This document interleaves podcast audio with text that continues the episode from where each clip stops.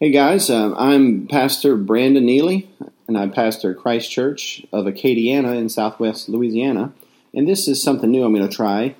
Our mission at Christ Church is to call all of Acadiana to follow all of Christ in all of life.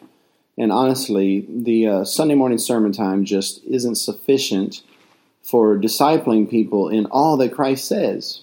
We need more time. And so, uh, with this effort, this podcast platform, I hope to lay out more about how to follow all of Christ in all of life. And today I'm going to begin a little series called Proverbs in All of Life. And I want to just walk through several proverbs. We, maybe we'll do this, you know, every day. Maybe we'll do it once a week. we'll see how it goes, see how many people are interested. But uh, today we'll begin with Proverbs chapter 3, verse 9. Honor the Lord with your wealth and with the first fruits of all your produce. Then your barns will be filled with plenty, and your vats will be bursting with wine. A beautiful covenant promise there. Um, when we approach chapter 3, um, we need to see that wise Solomon, that ancient son of peace, is foreshadowing for us the true son of peace, Jesus Christ. You know, if you are at Christ Church, um, often you've heard these teachings before, but like Jesus said, if you love me, then keep my commandments. And Solomon is simply here echoing his Lord Jesus in Proverbs 3, verse 1 My son, do not forget my teaching, but let your heart keep my commandments. You know, we often forget that a large portion of the Christian life is simply obedience in season and out of season, when we understand and when we don't understand. Of course, we don't mean faithless, manipulative obedience, as if we're trying to get Jesus to, um, you know, force His hand to do stuff for us. Um, no, it's a it's a loving and a joyful and a cheerful obedience in covenantal relationship with Christ. And, and of course, we don't mean the sort of obedience that a resentful employee would give. He says, "My son, you know, heed my instructions. My son, obey me."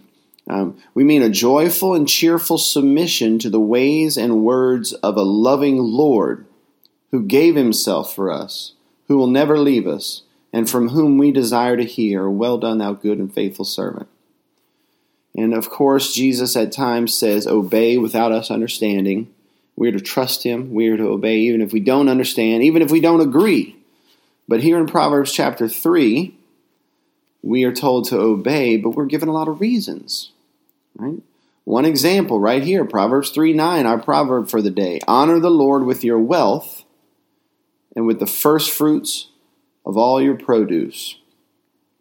Um, this is not an employer employee relationship, as if you honor me with your wealth and then I will give you your paycheck. This is a loving Lord who, within his household and on his estate, has many sons. They were once slaves, we were once slaves to another Lord, but he redeemed us by laying down his life and paying the ransom of his own blood. And not only did he redeem us, he welcomed us into his vast estate and into his kingdom of light.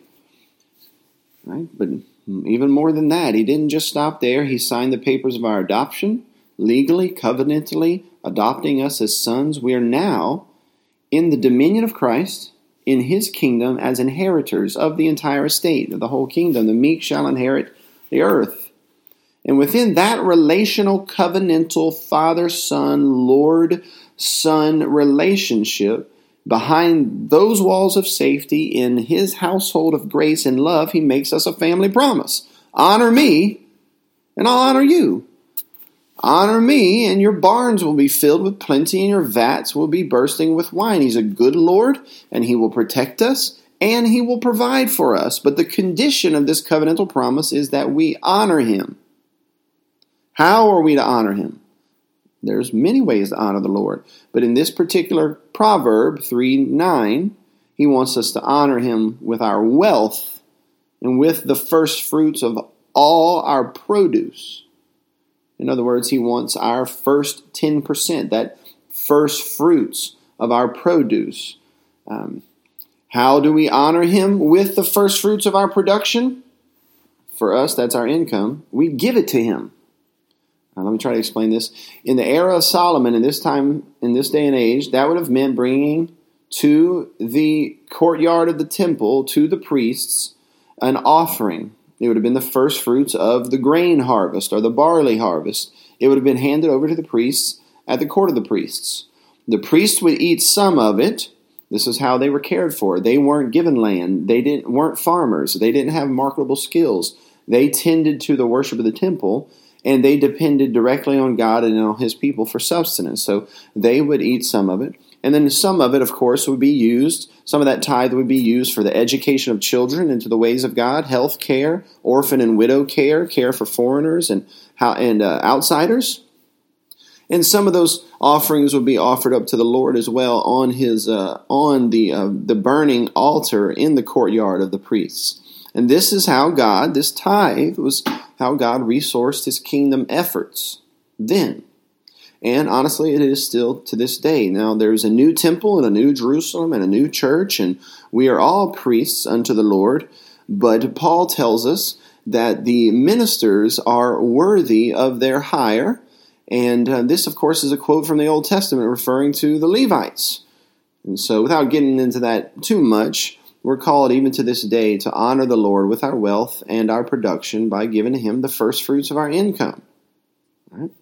So, I don't know, Pastor, if I have enough money. What does he say? Proverbs chapter 3 Trust in the Lord with all your heart and lean not on your own understanding. We hear this verse often, but we oftentimes forget the context. Uh, we think we don't have enough money, and he tells us, Trust in the Lord with all your heart and lean not on your own understanding. Lean not on your own math. Lean not on your own estimation of your financial situation. Right? Lean not on your own well kept books.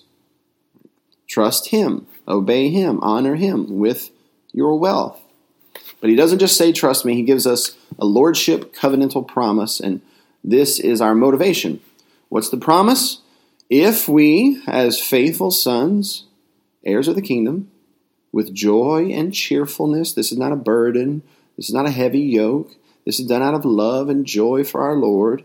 If we honor Him with our wealth and our income, then proverbially true, generally true, this is a truism, then your barns will be filled with plenty, and your vats will be bursting with wine. Now, when I see that, I, I just don't know why anyone wouldn't trust the Lord in this and in the offering of his tithe. This is a beautiful covenantal promise. Our barns will be filled with plenty, and our vats will be bursting with wine. You know, of course, we don't have barns, but we should be able to draw out the promise, even if our currency has changed. If we trust the Lord, don't lean on our own math, and in all our ways acknowledge Him, even with our wealth, right? Especially with our wealth.